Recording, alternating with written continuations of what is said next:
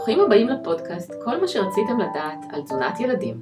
כאן איתכם ענת תבור ויעל חן רביה, אנחנו דיאטניות קליניות מומחיות לתזונת ילדים ומשפחה, והפודקאסט שלנו מוקדש כולו לנושא המרתק של תזונת ילדים, על כל ההיבטים שלו. אנחנו מאחלות לכם האזנה נעימה, מעניינת ומועילה. אז שלום לכולכם, אנחנו כאן שוב. והפעם הנושא שלנו זה בעצם אה, תזונה של אה, ילדים אה, על הספקטרום האוטיסטי, עם כל מה שנלווה לזה, ואיך אנחנו יכולים בעצם לעזור להם לאכול באופן הבריא ביותר והמאוזן ביותר, ולצורך זה הזמנתי לכאן את סמדר בן נון, שהיא קולגה ותיקה והיא דיאטנית קלינית כבר יותר מ-20 שנה והיא מתמחה בתזונת ילדים. היא גם עובדת במכוני התפתחות הילד במכבי, והיא מדריכה הורים לילדים ובני נוער עם צרכים מיוחדים. אני ממש שמחה שאת כאן, אז אם את רוצה ככה להגיד על עצמך עוד כמה דברים, אה, מה הקשר שלך בעצם לכל הנושא הזה, אז אה, זה מעניין, זה מעניין לשמוע.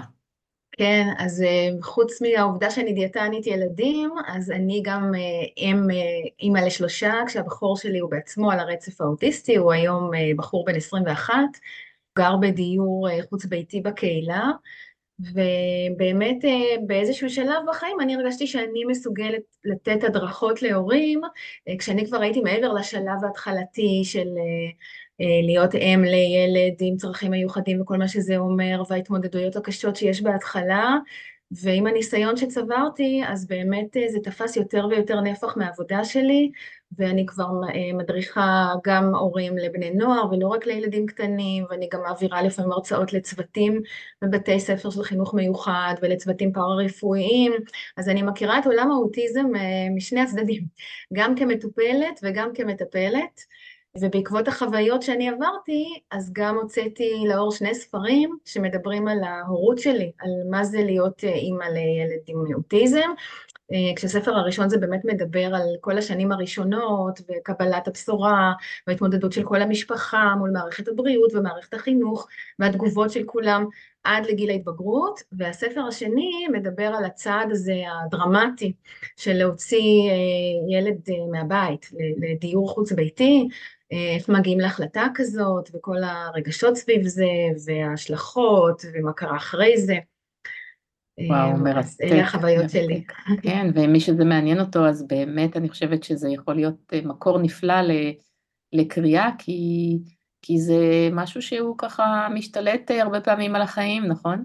לגמרי, זה נכון. זה התיק אה, שקיבלתי כאימא, שבאמת תפס מקום מאוד גדול מהחיים. כן. וזה מקור ללמידה כל הזמן. ממש למידה והתקדמות והפתעות וכל הזמן. כן, אה?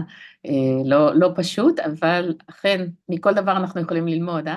אז, לגמרי. אז בואי ככה נתחיל, ואני. רוצה לשאול אותך, מה בעצם, כשאנחנו מדברים על הנושא של תזונה, אני יודעת ש, שהרבה מאוד ילדים על הרצף אה, האוטיסטי, יש להם גם בעיות אה, אכילה מכל מיני סוגים, אז את רוצה קצת אה, לספר על מה באמת אופייני, כי אני חושבת שזה ידוע, אבל לא, לא ברור אה, להרבה הורים מה עושים עם הדבר הזה, ובכלל לא ברור להם האם הילד שלהם אכן יוצא דופן או לא, אז אם את יכולה כן. לספר לנו ככה קצת על זה.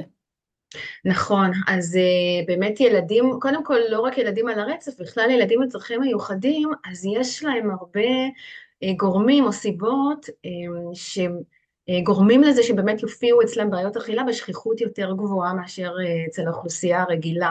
גם יכול להיות להם קשיים מוטוריים, גם יכול להיות להם קשיים סנסוריים, שזה תחושתיים, קשיים התנהגותיים, קשיים של תקשורת. זאת אומרת, יש פה קודם כל בעיה של ויסות, שוויסות זה בעצם אומר איך אני מבין מה אני מרגיש, רעב, שובע, לא נעים לי בבטן, ואחר כך פתאום כן נעים לי בבטן, זאת אומרת, זה קודם כל להתחבר לתחושות הפנימיות שלי בגוף שלי, ואחר כך איך אני מעביר את התחושות האלה החוצה, איך אני מיידע את הסביבה שלא נעים לי, כדי שהם יספקו לי את הצורך, כן? כמו שתינוק בוכה כי הוא רעב, ואז אימא נותנת לו לאכול, ואז הוא פתאום נעים לו בבטן והוא סובב, ונוצר פה מעגל שהוא גם יודע אחר כך איך להמשיך לבקש. עכשיו זה כאילו מאוד בסיסי, אבל אצל ילדים על הרצף שום דבר מזה הוא לא מובן מאליו. כי לפעמים הם לא יודעים להגדיר לעצמם מה הם מרגישים. אה, איפה העולם נגמר והם מתחילים, הכל מאוד מבולבל, בעיקר בשנים הראשונות לחיים.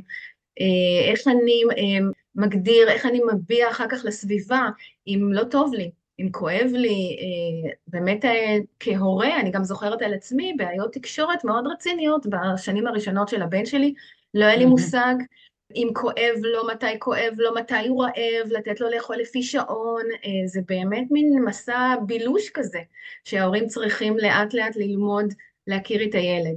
אז אה, זה קודם כל באמת מתחיל מבעיה ראשונית של ויסות, ומעבר לזה, באמת לילדים על הרצף יש בעיות uh, תחושתיות יותר, זאת אומרת שהם מאוד רגישים מבחינת קליטת הגירויים של הסביבה. מה שנקרא היפר-סנסיטיביים, הם קולטים הכל, הם רואים הכל ושומעים הכל ומריחים הכל, אה, וכשהם נוגעים במשהו הם חווים את זה בעוצמה, ותחשבו באמת על אכילה, שזו חוויה שמערבת את כל החושים, באמת כן. ריחות וצבעים, ואיך זה נוגע, איך זה מרגיש ביד, עוד לפני שזה מגיע לפה. אז באמת יש גם כאן מין חוסר איזון כזה, מין יציאה מבלנס, של או שאני מרגיש הכל נורא חזק, או שאני לא מרגיש מספיק. ואז אני צריך את הכל יותר חזק כדי להגיע לאיזושהי תחושה של הנאה. שזה שוב חוסר ויסות, משהו שם לא יושב במקום, ו- ולכן יש הרבה יותר קשיים של אכילה, ועל זה אני גם מוסיפה את החלק ההתנהגותי, ש- שהוא נובע מהחלק התחושתי. אני אסביר. אה, בגלל שהילדים על הרצף הם הרבה פעמים מאוד מוצפים, זאת אומרת, הם, הם מרגישים ורואים ושומעים, הם בעצם מרגישים מותקפים על ידי העולם, כן, הם בריחות, בצבעים, בצלילים, הכל מוצף מאוד, אז הם uh, uh, בתחושה של כאוס ושל חוסר שליטה. וברגע שאני מרגיש חוסר שליטה, אם אני אוכל כל יום אותו דבר, באותה צורה, באותה שעה, על אותה צלחת, זה מאוד ירגיע אותי.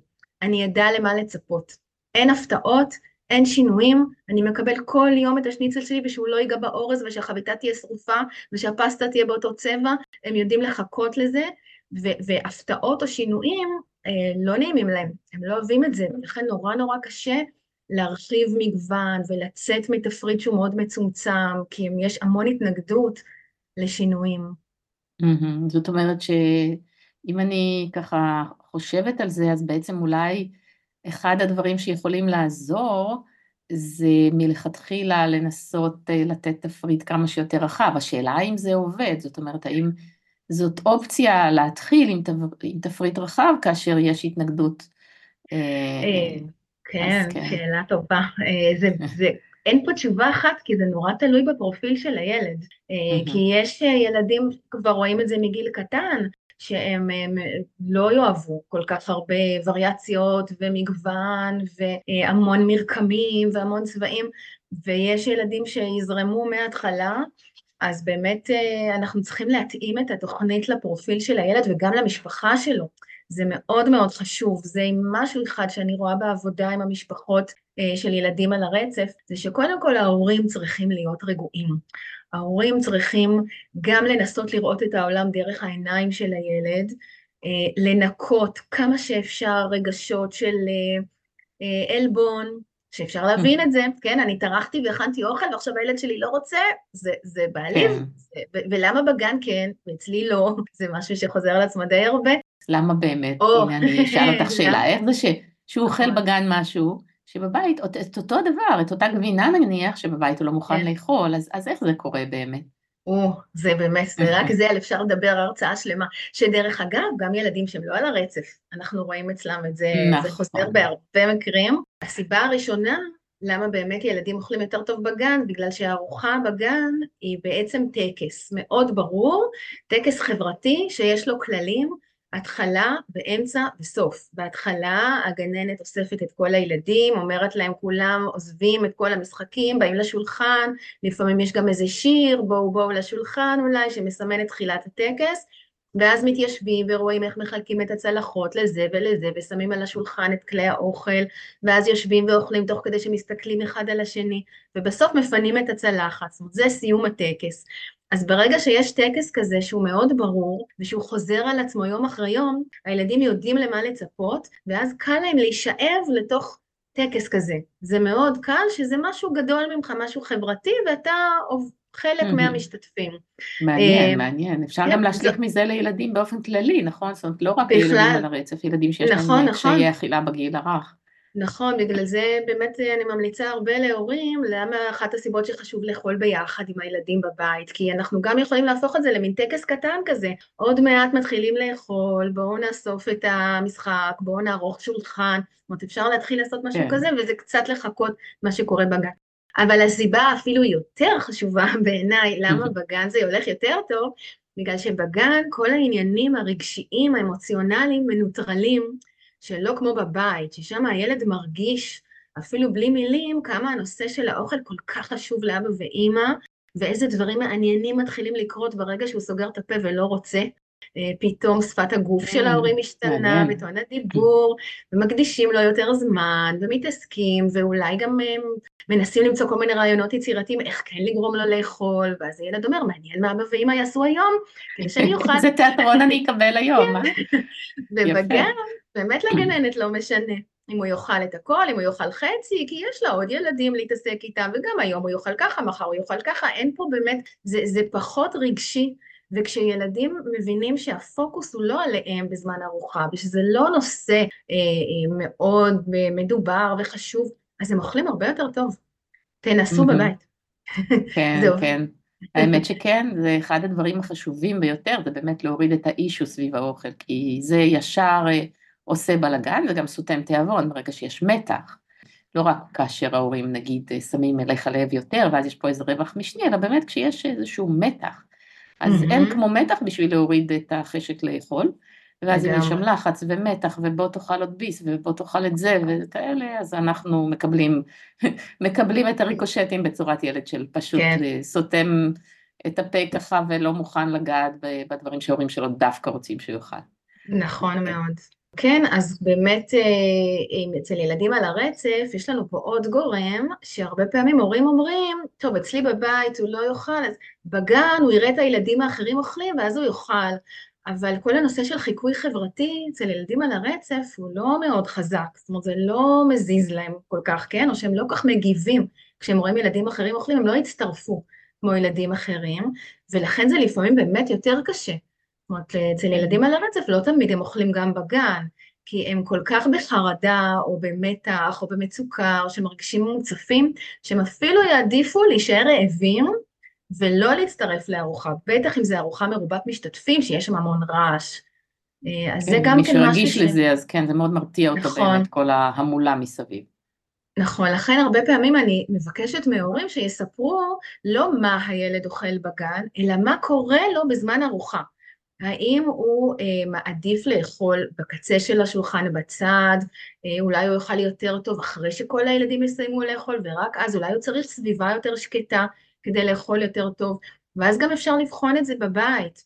אה, אם אני בבית, אז שים שולחן בצד, אני אדחוף אותו להכיר, או שאם אני אקח בכלל שולחן קטן עם כיסא קטן והילד יושב שם לבד ואני אשב איתו, הוא לא יושב בשולחן המשפחתי עם כולם, אולי פתאום דברים יותר יזוז, אולי הוא צריך איזשהו שקט, אני אנסה להקטין את הגירויים בסביבה, אה, אולי זה לא טוב לשים המון המון סלטים על השולחן, המון צבעים, אולי דווקא בשביל ילד כזה צריך לשים כמה שפחות אה, מגוון, כי אולי זה יעזור לו להירגע יותר, או, או להרגיש שהוא פחות מוצף. זה דברים שהם באמת מבדילים את הילדים שלנו, הילדים על הרצף, מהילדים הרגילים. כן, כן, למרות שגם ילדים, שוב, גם ילדים רגילים, כשהם רגישים, אז אנחנו בהחלט יכולים לראות דברים כאלה. לפעמים גם, גם הנושא החושי, אה, משפיע מאוד אצל ילדים על הרצף, הם חווים דברים בצורה לא תמיד זה שאנחנו מבינים אפילו בהתחלה איך זה עובד אצלם, חזק מדי או חלש מדי. את יכולה לפרט לנו קצת על זה בבקשה? אה, כן, זה באמת אה, מי שיכול, נשות המקצוע שמאוד עוזרות לנו להבין, לדעתי זה מרפאות בעיסוק, שהן אה, מכינות מרכיבות פרופיל סנסורי.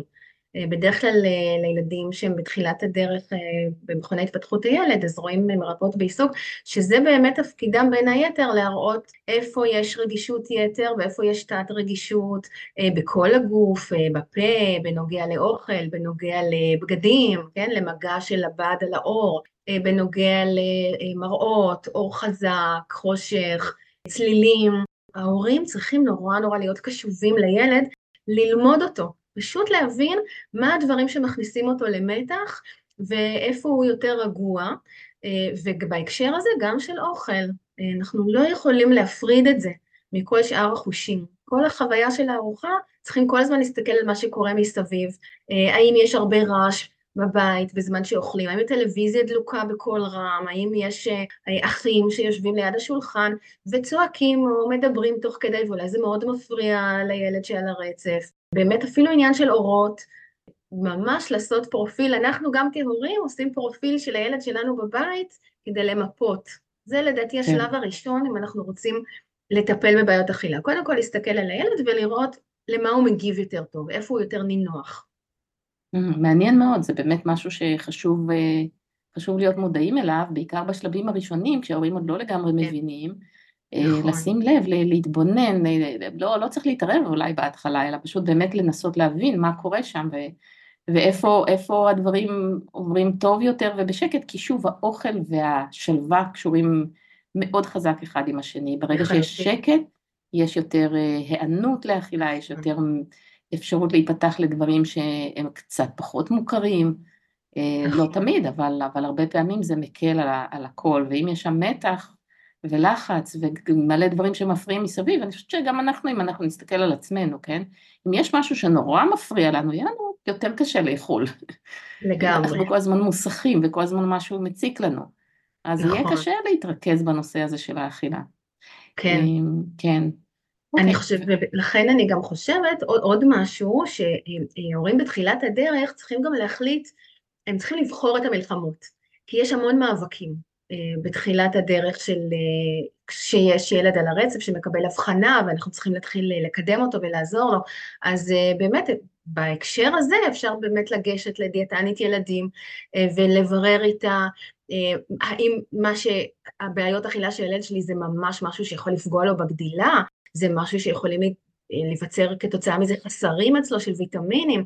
אה, קודם כל זה מאוד עוזר להרגיע את ההורים אם אנחנו מציבים ילד למשל על עקומות גדילה ורואים את הרצף שיש לו לאורך השנה.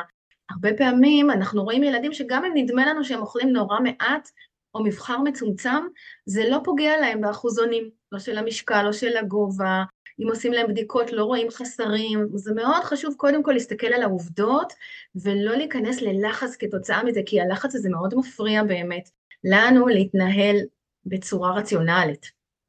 כן. אז כן. חשוב לברר עובדות קודם כל, לפני שמתחילים. נכון, זה בהחלט חשוב. ותגידי, יש לי שאלה לגבי הנושא הזה שאמרת, רעש וטלוויזיה וכאלה. אני מכירה הרבה מאוד אה, ילדים על הרצף ש... הם, אה, הם אוכלים תוך כדי זה שהם מסתכלים באיזשהו מסך, אם זה אייפד או טלפון או טלוויזיה, אחרת הם לא נוגעים באוכל. אז נכון. אה, מה, מה יש לך אה, לומר בעניין?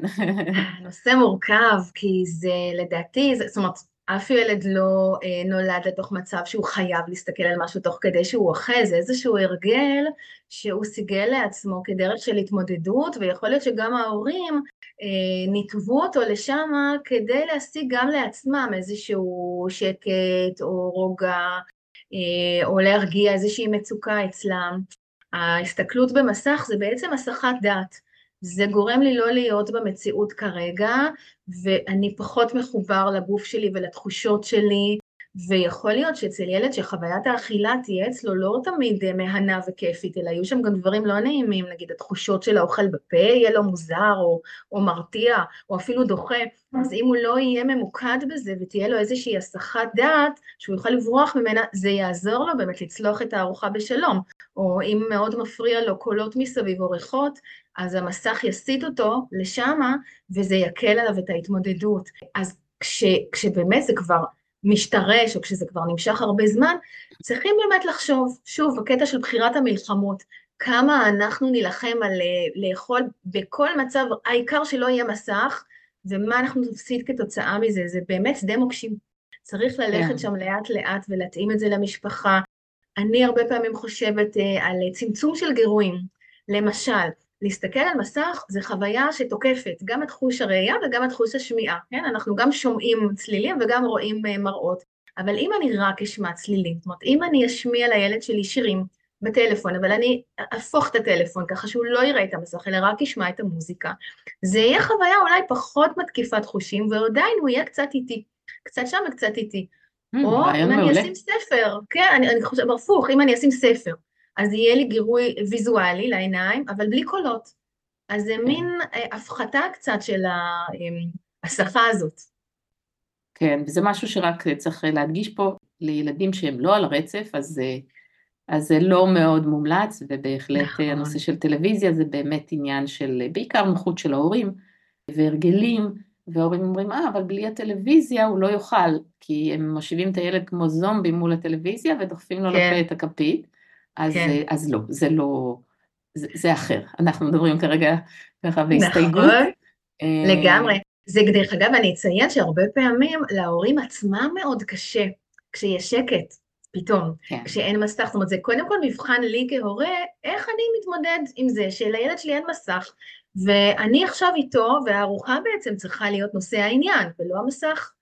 אה, זה גם יכול להיות, דרך אגב, פתח לאיזושהי אינטראקציה סביב האוכל. בואו נראה איזה צבעים יש לאמא היום בצלחת. בואו נראה כמה זיתים היום אני אוכלת. אפשר לדבר על מספרים ועל צבעים ועל צורות, כשהאוכל בעצם יהפוך להיות מוקד העניין ולא מוקד חיצוני של איזה סרטון או סיפור. זה דווקא אפשר להפוך את זה למשהו אה, משחקי מעניין. כן, זה גם, זו נקודה ממש אה, מעניינת, באמת אפשר לעשות אולי משהו שהוא, כי נכון, יש הרבה ילדים שהם אה, הם אה, כן נהנים מלספור, נהנים מלעשות סדר באופן במיוחד מסוים. על הרצף, נכון. כן, כן. יכולים למשל לעשות, אם אנחנו מדברים על ירקות צבעוניים, אז, אז לסדר אותם לפי צבעים, ואז לאכול אותם, או, או למשל לשים, לספור, הנה יש לי פה שלוש פיסות של אה, מלפפון, או חמישה גרגירים של אורז, או דברים כאלה, נכון. ואז יש לנו באמת אה, הסחת דעת שהיא קשורה לאוכל. בדיוק. שזה, שזה נחמד, ואני מניחה שנכון שזה מאוד תלוי ב, בגיל של הילד, ותלוי ברמה ההתפתחותית שלו, ותלוי נכון.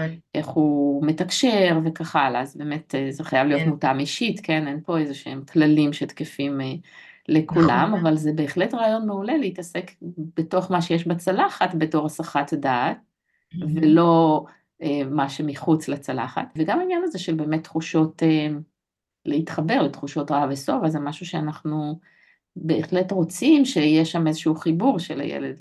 גם ילדים על הרצף, כדאי שיבינו, וזה עניין נלמד, זה לא, זה לא משהו שבקלות רבה אפשר ישר על ההתחלה להבין אותו, אה, מהמם. הנושא הזה של תחושות רעב ושובע, איך אני מרגיש את עצמי מבפנים, כי גם פה, נכון, התחושה הפנימית היא הרבה פעמים מבולבלת.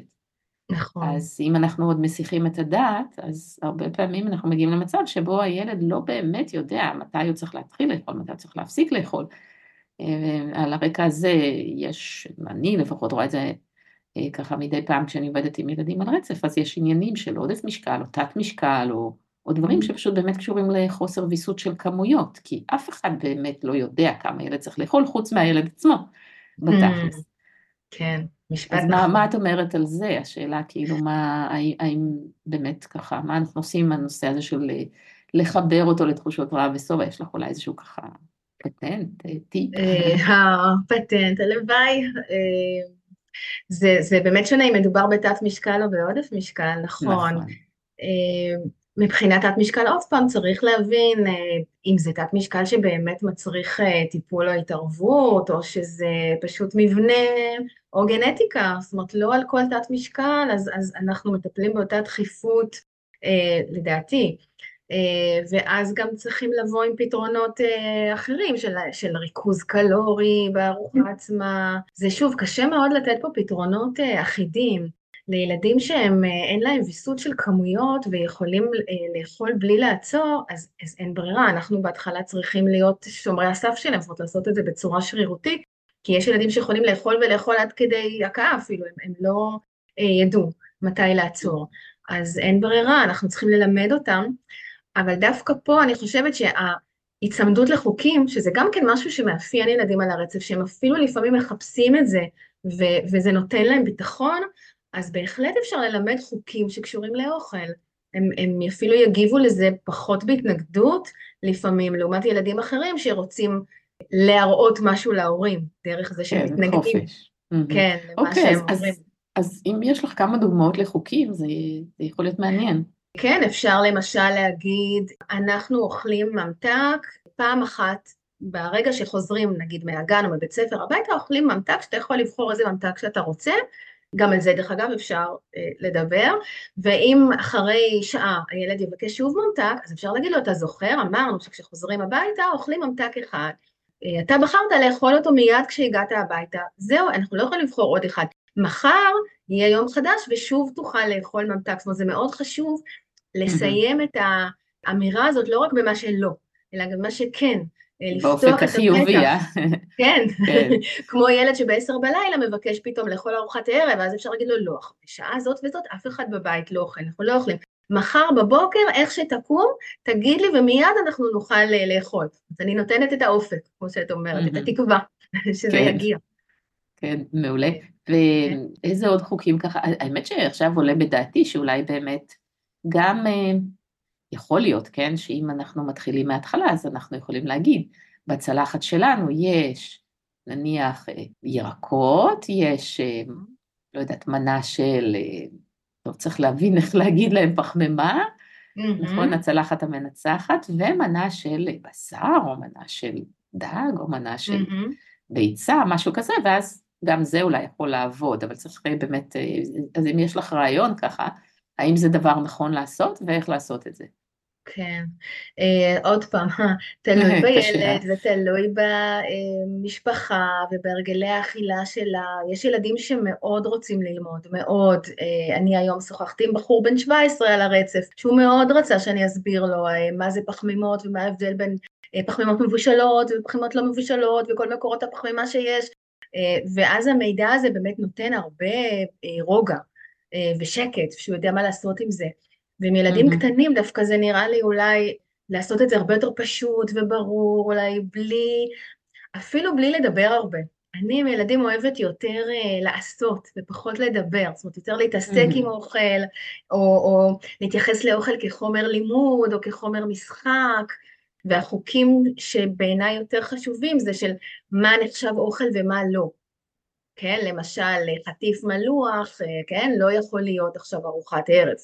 אבל חביתה וטוסט וסלט וטונה, זה כן יכול להיות ארוחת ערב. אנחנו קודם אוכלים אוכל אמיתי של ארוחה, ואחר כך נוכל לאכול את החטיף.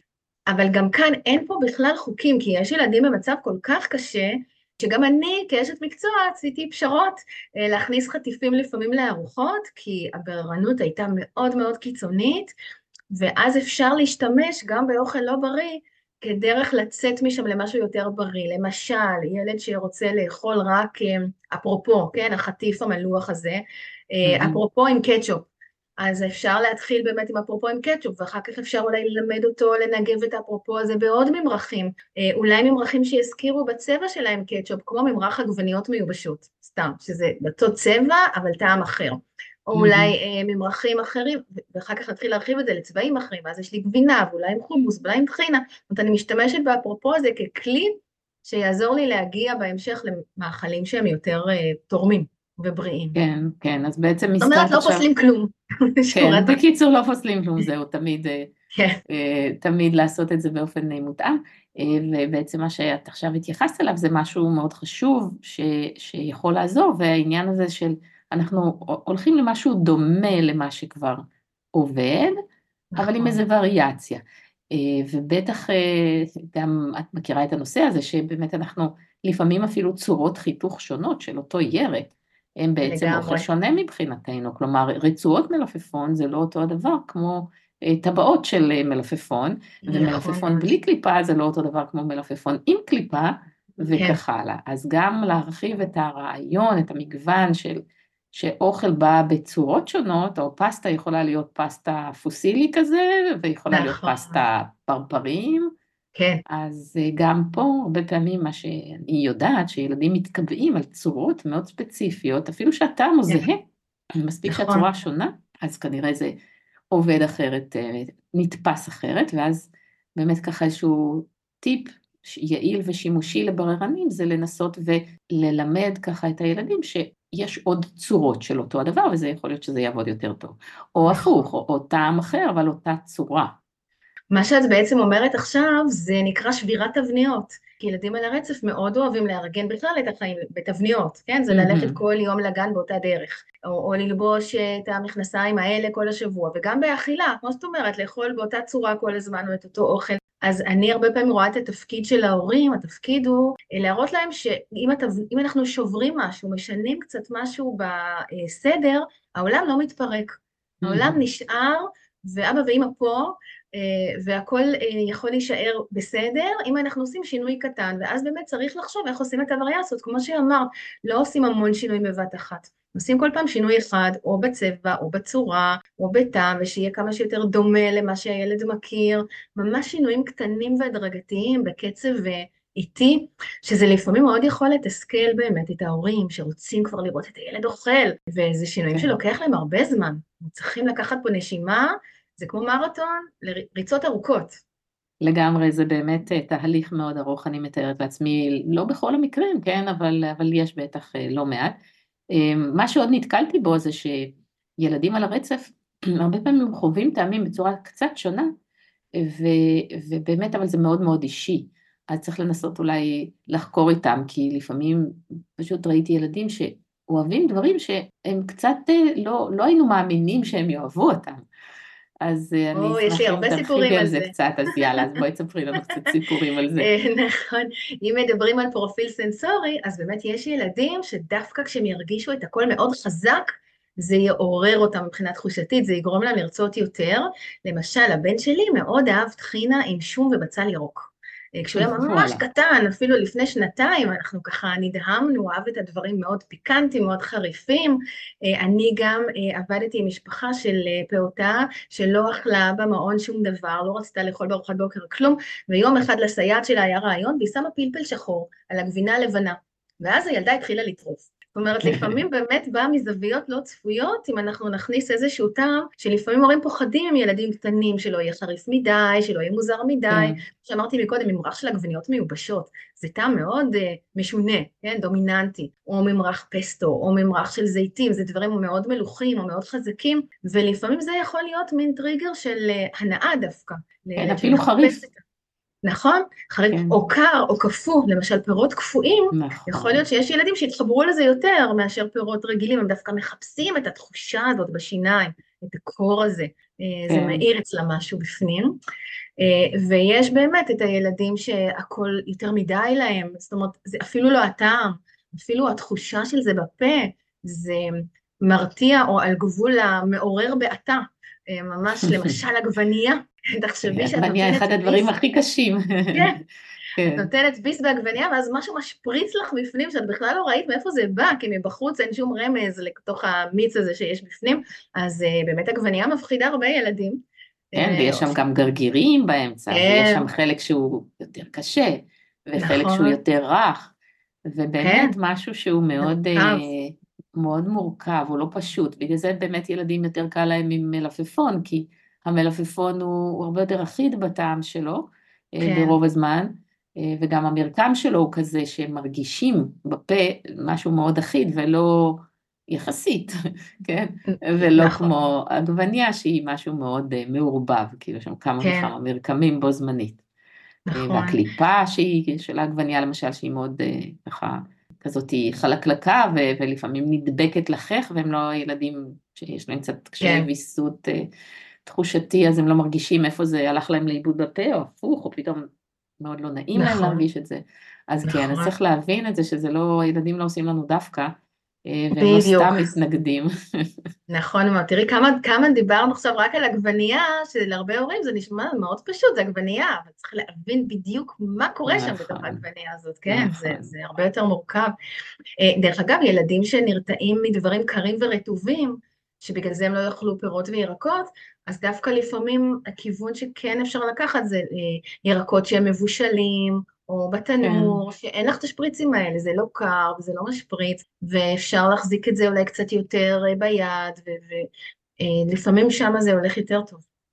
כן, נכון, כן. נכון, אז אפשר באמת לעשות כל מיני וריאציות ולא להתייאש ולהגיד, טוב, הילד לא אוכל, אז, והוא גם, לפעמים ילדים נכנסים ככה קצת לכעסים ומתחילים להעיף דברים, נכון?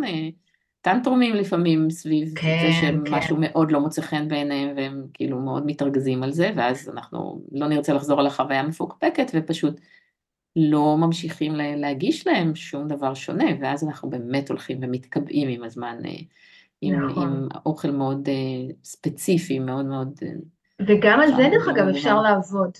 גם על תגובות מאוד חריפות של ילדים, גם את זה לפעמים אנחנו מכניסים לטיפול, כשאחת המטרות זה פשוט ללמד את הילד להגיד לא בצורה נאותה, מה שנקרא. אה, זאת Mm. אומרת, אתה לא צריך להעיף את האוכל, לזרוק אותו על הרצפה, לצרוח, לדפוק על השולחן, מספיק שאתה תדחוף את הצלחת, או תסובב את הראש, או תסמן לי לא, ואז ההורים צריכים ללמוד מיד אה, להסיר את הצלחת, להזיז אותה, כדי שיהיה מיד פידבק, ולשבח, מיד לתת חיזוק. כל הכבוד, הבנתי מה אתה רוצה, יופי, אתה הסברת לי מה אתה רוצה, ומיד הגבתי כהורה, אז זה ממש אה, דרך לימוד כזאת, של איך אני מקטינה התנהגות לא נאותה. זה גם מטרה. יופי. כן, כן, נהדר, זה באמת חשוב. כן, העניין הזה של באמת איך אנחנו מלמדים ילדים להגיב אחרת. אני רוצה להתייחס למשהו שאני רואה שעושים הרבה פעמים ילדים על הרצף, וזה כשעושים כל מיני טיפולים כאלה של חיזוק התנהגותי וכך הלאה, שנותנים להם בתור חיזוקים אה, ממתקים. ואני Mm, אספר סיפור על, אה, על אה, כן. אחד הילדים שהיה בטיפולי על הרצף, שהוא עלה במשקל בצורה יוצאת דופן, מאוד מהירה בתוך שנה, Mhm. כשהוא כן. הגיע לגן חדש, ואז הייתה שם מישהי מאוד חמודה שעזרה לו להתקדם נורא יפה דרך חיזוקים בצורת ממתקים, אבל על הדרך Mm. הוא צבר משקל באמת משמעותי. אז. אה, אז אולי אם יש לך אה, מה לומר על זה ככה, ותשומת לב להורים. כן, נכון, באמת אנחנו צריכים אה, להבין מה אנחנו מרוויחים ומה אנחנו מפסידים, וכל הזמן לחשוב האם זו, זה באמת החיזוק היחיד שאפשר להשתמש בו כדי לקדם את הילד, האם אה, אה, אפשר להשתמש בעוד דברים, חיזוק ויזואלי, שיר, מחיאות כפיים, לתת לו צעצוע שהוא מאוד אוהב, זאת אומרת, יש המון המון דברים שאפשר להשתמש בהם כחיזוק, וגם אם אין ברירה וזה רק ממתקים, אז אולי צריך להתחיל לחשוב על כמויות, לתת ביחידות בודדות, אולי להחליט על איזה התנהגות מחזקים בממתק ועל איזה התנהגות מחזקים במשהו אחר, זאת אומרת לשמור את זה לדברים מסוימים ספציפיים. אה, באמת צריך לבנות את זה ולהתייחס. אה, לכל האספקטים. אה, אני יכולה גם לספר אצלי שהבן שלי, שהוא באמת אה, בתפקוד אה, לא גבוה, אז כשהוא היה מאוד קטן ולא היה לנו מושג בכלל איך להגיע אליו ומה הוא רוצה, אז uh, המטפלות ההתנהגותיות באמת uh, מצאו שלתת לו בייגלה, שזה הסתבר היה החטיף שהכי הכי אהב, גרם לו באמת uh, לעשות המון המון דברים. Uh, אז כל פעם היו שוברים את הבייגלה לחתיכה יותר קטנה ויותר קטנה כדי שזה לא יהיה uh, כל הזמן, וגם לאט לאט, uh, מה שנקרא, לא נותנים חיזוק על כל דבר, כן, אנחנו צריכים גם לאט לאט מעלים את הרף ומאתגרים את הילד ומבקשים ממנו אה, דברים אחרים, ואז רק על זה מחזקים. ומתי שאני מתחתי את הקו האדום כאשת מקצוע, היה שאמרו לי, אולי ננסה לתת לו איזה ביסלי, או, או שיטוס, שזה טעם יותר חזק. אמרתי, לא, לא, עד כאן, זה אני לא מוכנה. והנה, הצליח להתקדם גם בלי זה. כן. זאת אומרת, זה גם משהו שההורים צריכים לשאול את עצמם, מה סולם הערכים שלהם, מה הם מוכנים, אה, ואם הם כן בוחרים בזה, אומרים, אני רק רוצה לראות שהילד שלי מתקדם וזז מהמקום התקוע שהוא נמצא בו. תשמעו, כמו שאמרתי, שום דבר הוא לא אה, פסול. הכל כן. מותאם לילד. כן, שזה זה חשוב מאוד באמת לזכור את זה, וככה לדעת גם שיש עוד דרכים, שזה לא רק דרך אחת, ויש נכון. כל מיני דרכים להגיע, ויש כל מיני דרכים לחזק, ויש כל מיני דרכים להתקדם, וזה לא, אין איזה תשובה אחת, בוודאי שהיא לא תשובה לכולם, כן, כי זה משהו כן. מאוד מאוד מותאם אישית. אה, רציתי גם לשאול אותך ככה על עוד משהו, וזה על ילדים, אה, שככה הרבה פעמים הם, הם לועסים כל מיני דברים, אני לא מדברת על אכילה של דברים לא אכילים, זה סיפור אחר, אבל אני מדברת על ילדים שמאוד אוהבים לכרסם לעצמם את השרוול, או, או כל מיני כאלה, אז, כן. אה, אז אם את יכולה להרחיב על זה קצת. נכון. זה באמת דווקא לא קשור ספציפית לאכילה, זה יותר קשור באמת לנושא של הוויסות החושי, של הצורך כל הזמן אה, להפעיל את השיניים, את השרירים של מערכת הלעיסה, את האזור של הלסת, אה, להרגיש את החניכיים, את השפתיים. זה גם גורם להם להרגיש חזק, את האזור הזה, מהמם. הרבה פעמים ילדים על הרצף, באמת, למה הם גם לפעמים מרעידים את הידיים, נכון? הם, הם עושים תנועות כאלה של, מהמם. של לפשוט את הידיים קדימה ולהרעיד אותם, כי זה גורם להם. להרגיש את השריר מאוד חזק, הם פתאום, מהמם. זה איזושהי דרך להתחבר גם לגוף. כמו שאמרנו בהתחלה, שאני לא יודע איפה הגוף שלי נגמר ומתחיל, אז אם אני מפעיל אותו חזק, או עושה איתו איזשהו מגע חזק, אה, אני מרגיש אותו פתאום. אם אני, אם אני רואה שילד באמת מחפש כל הזמן את הדבר הזה, להכניס דברים לפה ולכרסם ולנשוך ולקרוע מוצצים ולהכניס צעצועים ולקרוע חולצות, אז באמת אפשר לעשות את זה מובנה. אני חושבת שקלינאיות תקשורת ומרפאות בעיסוק יכולות לתת הרבה פתרונות לעניין הזה של אה, איזה סוג של גריעה נורמטיבית יותר או מותאמת יותר אפשר לתת לילדים על הרצף. שמעתי הרצאה של קלינאי תקשורת אמריקאית, שהם לפעמים נותנים לשם לילדים, יש מה שנקרא ג'רקי, זה בשר מיובש. שזה כן. קשה, שאת מכניסה, זה כמו אה, אה, שוש, כן, ליקוריץ, או זה מין מזונות כאלה שמאוד קשים במרקם, את צריכה לעבוד הרבה הרבה הרבה הרבה עם השיניים כדי לקרוע משם חתיכות, וזה יכול באמת לתת איזשהו מענה לצורך, כן. להרגיש חזק.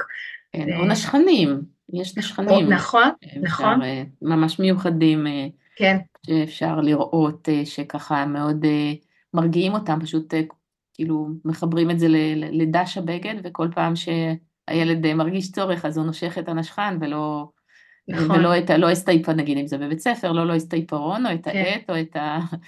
כל מיני... ו- וגם חשוב להגיד שזה באמת התנהגויות שלא נשארות לנצח. זה מאפיין. הרבה כן, פעמים איזושהי. תקופה, אה, או, זה באמת משתנה, זה לדעתי הרבה מאוד קשור גם למצב הרגשי שהילד נמצא, כשילד הוא יותר, אה, מרגיש פחות במצוקה, יותר פנוי ללמידה, מרגיש יותר רגוע, אז הוא גם פחות מחפש דרכים כאלה שאיך להכניס את עצמו למצב אה, רגוע. כן, אחד הדברים מהמם. האלה של הלעיסה זה איך אני אתנתק מהדברים שמטרידים אותי ואני שוקע בפעולה הזאת של הלעיסה, זה בעצם די ניתוק גם מהסביבה. אני לועס משהו חזק חזק חזק ואז אני רק מרגיש את הגוף שלי ואני בתוך הבועה שלי ואני לא מוטרד מדברים מבחוץ. אז ככל שילד רוכש יותר כלים של אה, אה, איך להתנהל במרחב והוא פחות מאוים, מרגיש פחות מותקף על ידי העולם, אז גם ההתנהגויות האלה הולכות ויורדות. מהמם. כן, מעניין, מעניין ממש מאוד. רואים את זה. כן, איזה יופי. שיש יש פתח לתקווה שהדברים אה, משתנים כל הזמן. כל הזמן, כן, עקומת הלמידה לא נעצרת. כן, נהדר. אה, ויש לך ניסיון, כי יש לך בן בוגר כבר, אז את כן, יודעת, את, את חווית את זה על, על, על, בשר, על הבשר שלו ושלה. ממש. אנחנו עדיין מופתעים, גם בגיל 21. כל הזמן יש קורים דברים מפתיעים. מדהים. ושאלה ככה נוספת שיש לי, לגבי חוסרים תזונתיים, האם אה, אכילה בררנית, ש, שאת רואה ככה, שהיא מאפיינת הרבה פעמים ילדים בררנים, האם את רואה שזה אכן אה, מוביל לחוסרים תזונתיים, ומה עושים עם זה? במפתיע, ברוב המקרים, אני לא רואה באמת בבדיקות אה, חוסרים, וגם לא מה שנקרא בסימנים הקליניים, כי יש מעט מאוד בדיקות דם אה, שאפשר אה, הרי כן, לא לראות חוסרים. של ויטמינים. נכון. הרי הרוב, המון ויטמינים לא נמצאים אצלנו בדם, הם אגורים ברקמות, בעצמות, בשרירים, אז כן, אי אפשר לעשות לזה בדיקות. אה, אז באמת הרבה בדיקות דם שהורים שולחים את הילדים, שהרופאים שולחים, אז אנחנו לא תמיד רואים חוסרים.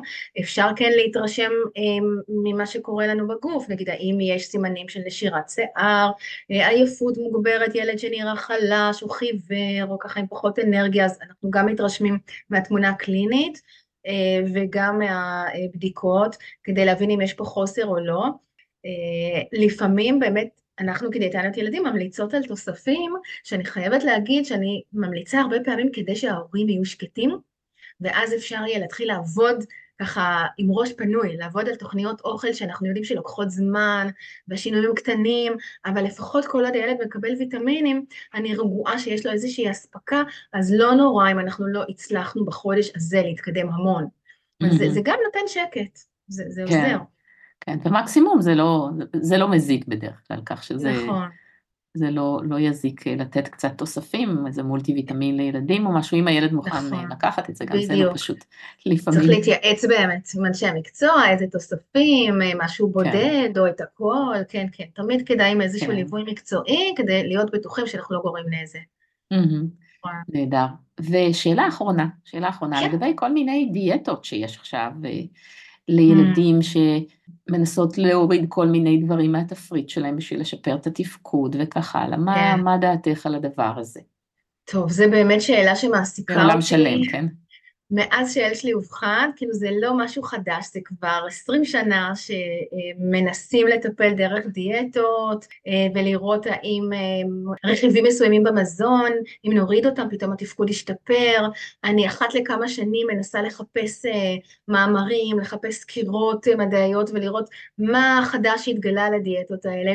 וכל פעם מחדש מגיעים לאותה מסקנה שאנחנו לא יכולים לצאת בהמלצות אה, אה, גורפות על mm-hmm. דיאטות כאלה, לא עם איזושהי השפעה דרמטית אה, ברגע שמורידים רכיבי מזון מסוימים על ההתנהגות ועל התפקוד של הילדים. אני כן יכולה להגיד, וזה כן ראו, ילדים שהיה להם איזשהו בסיס אורגני לרגישות או אי סבילות או אפילו אלרגיה לרכיב מזון מסוים, אז אם להם אנחנו נוריד את המרכיב הזה, פתאום ההתנהגות שלהם תשתפר אבל למה? לא, לא, זאת אומרת, זה לא משהו מיסטי, זה מאוד הגיוני להסביר את זה. זה כמו ילדים שיש להם צליאק, שכל עוד הם מקבלים גלוטן, אז לפעמים זה גם יכול כל כך לגרום להם למצוקה, שמתקשים להתרכז בלימודים. זה פתאום mm-hmm. יוצר מעין הפרעת קשב כזו, כן? חושבים שיש להם הפרעת קשב, הם לא מרוכזים, הם לא זוכרים טוב, הם מתקשים לשבת, הם באי שקט, וכשמורידים את הגלוטן, פתאום נעלמה הפרעת הקשב. כן? כי, כי הגוף כן. יותר פנוי ללמידה, אין לי את כל התחושות הלא נעימות, האי נוחות הזאת, שהגבתי לה כשהיה לי את הגלוטן. אז אותו דבר כאן, גם כאן, הורים שמדווחים שפתאום התפקוד של ילד השתפר פלאים, מאוד יכול להיות שהייתה רגישות לפני כן. לפעמים זה אכן עוזר, וכבר ראיתי את זה. זהו, כן, אה, בדיוק. יש לא להינעל על שום דבר, נכון? צריך אה, לעשות אה, סוג של בדיקה. כן, כל עוד המחיר שמשלמת המשפחה הוא לא גדול, הם מוכנים לעשות את זה, זה לא סיפור גדול בשבילם אה, להחליף אה, אה, מוצרי חלב בתחליפים, וזה לא סיפור בשבילם להכניס מוצרים ללא גלוטן, זאת אומרת אם למשפחה זה נוח ומתאים, אפשר באמת לעשות ניסיון ולבדוק אם אנחנו רואים איזשהו שינוי, הקלה, שיפור. כן, כן, כן, כן, שווה, שווה לבדוק את זה, רק באמת חשוב לא להחליף את זה בג'אנק, כי גם זה כבר ראיתי נכון. שעושים, שמחליפים לא נותנים אה, חלב, אבל נותנים כל מיני תחליפי חלב מזעזעים שהם מעובדים ומלאים באמת בחומרים כימיים, אז לא כן. לעשות את זה בטעות, אלא לדאוג אה, להתייעץ עם נכון. מישהו שמבין בנושא, וככה להתאים תפריט יותר, אה, כן. יותר בריא פשוט, כי אנחנו לא רוצים להחליף רעה ברעה, כן? נכון. אז גם חשוב לשים לב לנקודה הזאת. טוב, אחלה, תגידי, יש לך עוד משהו ככה ש... היית רוצה לספר לנו עליו או להגיד? אני רוצה להגיד שבאמת אה, לאחרונה אה, קראתי מאמר שמנסה לייצר איזשהו פרוטוקול טיפולי של טיפול תזונתי בילדים על הרצף, והם אה, באמת אוספים שם נתונים מה-20 שנה האחרונות, ומגיעים למסקנה שיש סיבה למה עד היום לא נכתב פרוטוקול כזה, כן. אה, בגלל שכמו שאומרים, ראית ילד אחד אוטיסט, ראית ילד אחד אוטיסט, זה לא ראית אחד, ראית כולם. זה כן. מאוד מורכב, אה, אצל כל ילד יש שלל גורמים שיכולים אה, ליצור בעיית אכילה, וגם המשפחות הן נבדלות אחת מהשנייה, הדינמיקה בתוך המשפחה משתנה. בהמון מחקרים אין מספר מאוד גדול של נבדקים, כי באמת קשה להגיע לקבוצות שמתנהגות אותו דבר, אבל הם כן מדברים שמה שהטיפול צריך להיות משולב אה, על ידי כמה אנשי מקצוע, שקודם כל צריכים להתחיל בזה ששוללים בעיות רפואיות, אפילו בעיות דנטליות, כן, היה לי סיפור של. ילד שהיו לו בעיות שיניים קשות מאוד, אה, עם תפריט מאוד מאוד מצומצם, והוא אכל בגיל ארבע, רוב המאכלים שלו עדיין היו מאוד רכים, כן, יוגורטים, מעדנים, מרקים, אה, ואחרי שהוא עבר טיפול שיניים אה, מורכב מאוד, והחליפו לו, אפילו היו לו שם כתרים, פתאום הוא התחיל לאכול.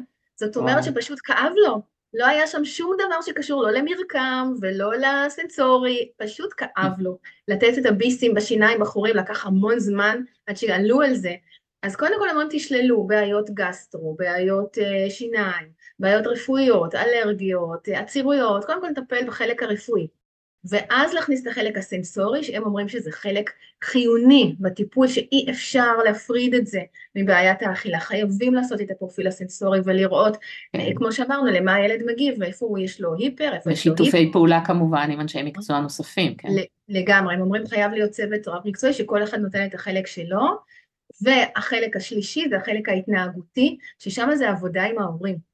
זאת אומרת, לעבוד, לתת הדרכת הורים, גם לתת להם את המידע, וגם כל הדברים שאמרנו פה, איך אנחנו מלמדים הורה לצמצם התנהגות שלילית אצל הילד, לתגבר התנהגות חיובית, איך לתת לו חיזוקים, איך לשבח אותו, איך לייצר חוויה מהנה סביב הארוחה, במקום המאבקים והתסכולים והמלחמות שיש, איך אנחנו הופכים שם משהו אחד קטן שיהפוך את זה למשהו מהנה, שהילד ירצה לחזור עליו.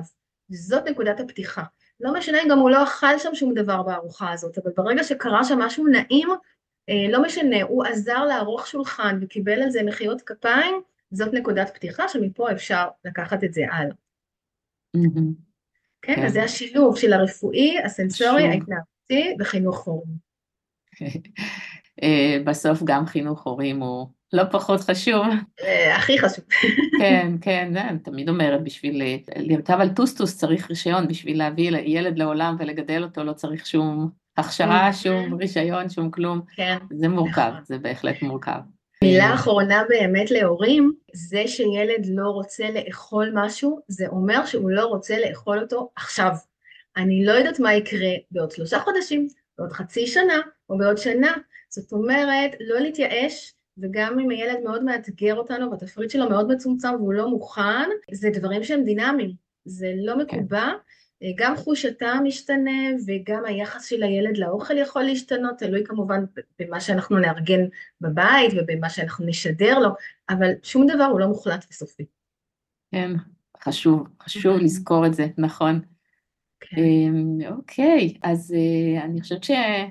ככה ענית לנו על המון שאלות ממש ממש חשובות, באמת, אני חושבת שכל מי שמתמודד עם ילד על הרצף האוטיסטי, צריך להכיר את הנושא הזה וצריך להבין וצריך ללמוד וצריך לפנות גם באמת לעזרה, כי לבד זה לא נכון. עובד, זה פשוט לא עובד, אין לנו את, ה, נכון. את הידע, אה, זה ידע שנרכש בהרבה מאוד אה, דם, יזע ודמעות על ידי אנשי מקצוע הוא עדיין לא מושלם גם, אז, אז אנשי מקצוע מתקשים, ואנשים שהם באמת לא מבינים, יכולים לעשות פה המון טעויות, אז mm-hmm. חשוב לגשת לייעוץ, למישהו שמבין בתחום הזה. אז תודה רבה שהיית איתנו כאן. אז אני, mm-hmm. אני אשים אה, את דרכי ההתקשרות איתך, אם מישהו רוצה לפנות לעזרה אה, לילדים עם אה, צרכים מיוחדים, וגם לקנות את הספרים שלך, אם מישהו מתעניין. תודה שהייתם איתנו, ואתם כמובן מוזמנים גם אה, להמשיך לעקוב אחרי הפודקאסטים ולעשות subscribe לערוץ, ונתראה, יותר נכון, נשתמע בפעם הבאה. אז אה, ביי. תודה, ביי ביי.